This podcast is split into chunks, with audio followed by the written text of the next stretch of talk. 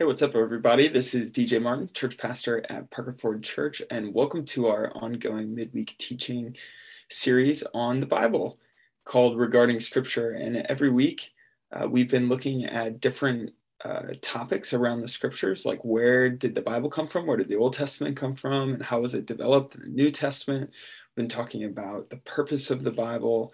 We've been talking about um, how to read the Bible.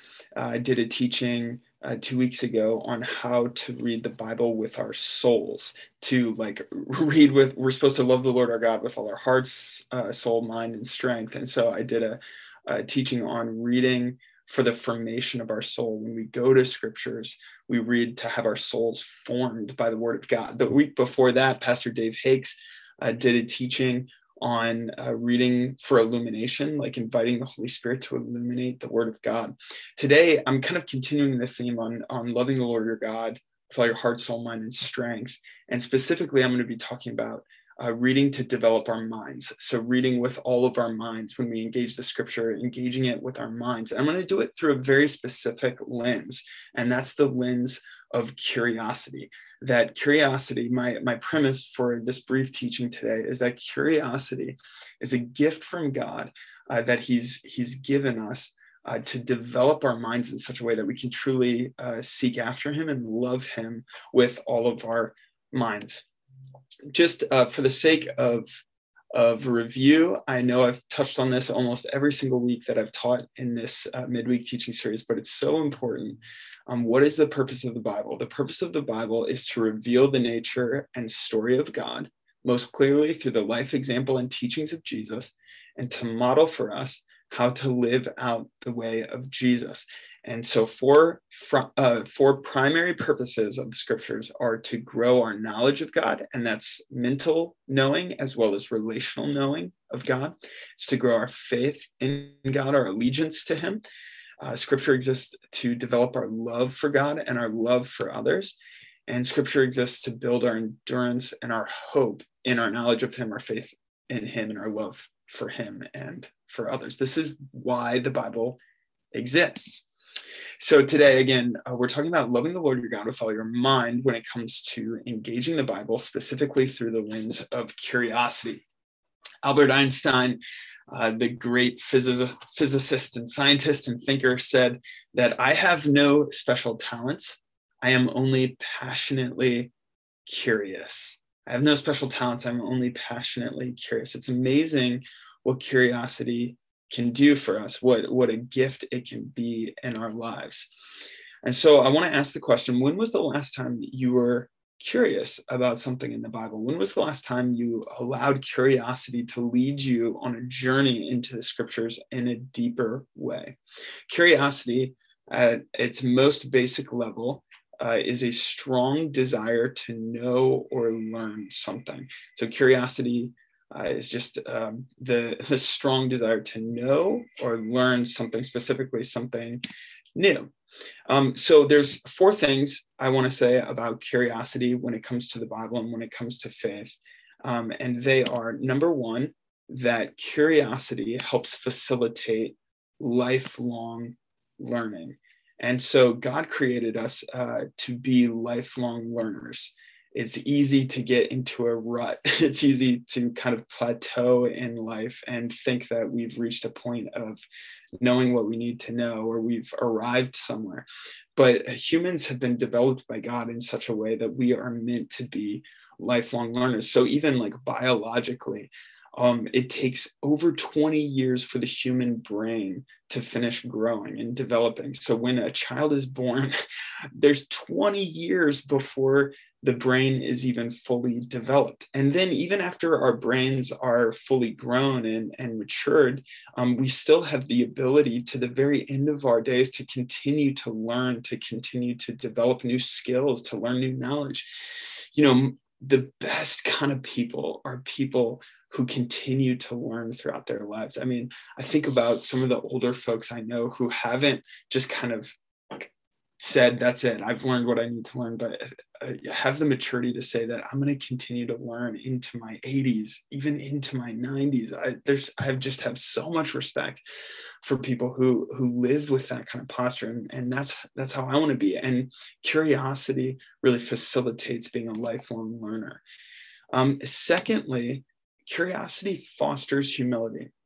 I've spent a lot of time talking about humility in this series because um, one of the temptations I think in sort of a, a, a dead religious posture, like a, a, a bad like self righteousness, is is spiritual pride. Especially when we come to the scriptures. When we come to the scriptures with pride, uh, there's there's a problem with that.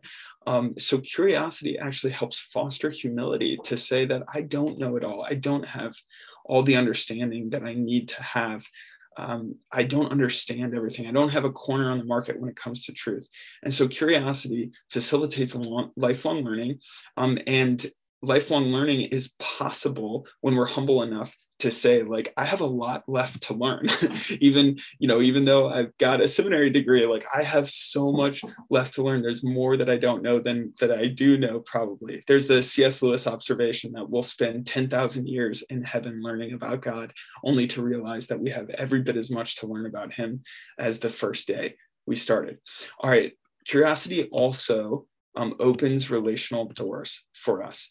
Um, first with god because if we if we come to god thinking that we know it all we're like the pharisee who goes uh, to the temple and prays thank god that i'm not like this person this sinner over here. It closes relationship. It closes relationship with the person the other person and it closes relationship with god. The other person beats his chest and says well am i a sinner um, a man in need of forgiveness? And jesus said which of these two men goes home justified or in right relationship with god? It's the person who's who's humble enough to recognize uh, that that they're in need of growing, in need of learning, and so curiosity can be a gift to open relational doors with both God and with other people, and that's related to humility. And finally, uh, curiosity facilitates a pilgrimage or adventurer mindset. This life is a pilgrimage. We're on a journey from the day we're born to the day we'll pass into uh, eternity. Uh, curiosity is a gift that can help us realize that we are meant to be adventurers, that there is a treasure that we're seeking after, and that's specifically the person of Jesus. And when we're lifelong learners, when we're humble enough to know that we need to continue to grow and learn, when we're open uh, to our relationship growing in God through through curiosity, this is going to facilitate within us the ability to have uh, the adventure mindset in life, which is really helpful. I'm a, a, dad of four young children, and my oldest is 11 years old. And over the last 11 plus years, there is no question that I've been asked more than why? why, daddy? Uh, eat your vegetables. Why? It's time for bed why? It's time to turn off the the tv why? It's time to go outside. Why? Whatever you know whatever the statement is whatever we're doing when you're when you're dealing with little questions the primary question is why why why why? And that can get frustrating as a parent. You can get exhausted by it but it, it teaches us something about about curiosity and children. And we know what jesus says about children. He's he said he called the children to him and said, Let the little children come to me. Do not hinder them, for the kingdom of God belongs to such as these. Or um, in Luke chapter 9, he takes a little child and he says, If you want to be great in the kingdom of God, become uh, like a little child. And the primary question, uh, the primary posture of children is curiosity, asking the question, why? And so, if we really want to seek after the kingdom of God, we always have to have that question at the front of our minds. Why? Why does it? Why do things work like that? Or why does the Scripture teach this? Or what does the Scripture have to say about cosmology, or about creation, or about morality, or about philosophy, or about you know whatever it is? Stay curious. Keep seeking. Keep asking. Keep knocking. Um, I read this week. I read an article on called "The Gift of Curiosity" by Nicole Unice. This was in Christianity Today. She says in her article, "Curiosity sent Moses towards a flaming bush, saying to himself, "I will go see this strange sight. Why the bush does not burn up?" That's Exodus three three. And God spoke. Curiosity had Abraham, or excuse me, Abram asking God, "What can you give me, and how will this be?" And God answered. Curiosity had the shepherds scurrying off to Bethlehem to see the baby Jesus, saying, Let's go and see this thing that has happened that the Lord has told us about, and God showed up. Curiosity had an important official of the queen notice a man named Philip and invite him up in his chariot to explain the book of Isaiah, asking, Who is this prophet talking about? And the good news was known. Curiosity is a gift uh, through the Spirit of God. Redemptive curiosity is a gift. Obviously, there can be a bad form of curiosity um, from our flesh, where we're looking at things we shouldn't look at, or or uh, thinking about things we shouldn't think about. I'm not talking about carnal curiosity. I'm talking about the gift of curiosity, childlike faith, where we're asking God why, and we're having that humble posture of saying, "I don't know it all, so I'm curious. I want to learn," and coming to the scriptures in that way here's sort of the ultimate invitation to live a curious life with God. Luke chapter 11, this is right after he teaches the Lord's Prayer. Um, and when the disciples come to him and say, Lord, teach us to pray, and then he teaches them the Lord's Prayer. And then it says, So I say to you, Jesus says, So I say, say to you, ask and it will be given to you. Seek and you will find. Knock and the door will be open. For everyone who asks receives. The one who seeks finds. And to the one who knocks, the door will be open. Do you know what a prerequisite of asking, seeking, and knocking is? Um, a prerequisite of asking, seeking, knocking is curiosity. like, what's behind the door? What What is he going to say when I bring this request to him? What's he going to reveal to me when I ask him this question? So, curiosity is, is really meant to be a gift from the Holy Spirit to teach us to love God with all our minds, uh, to develop our minds, and to go to the scriptures in that way.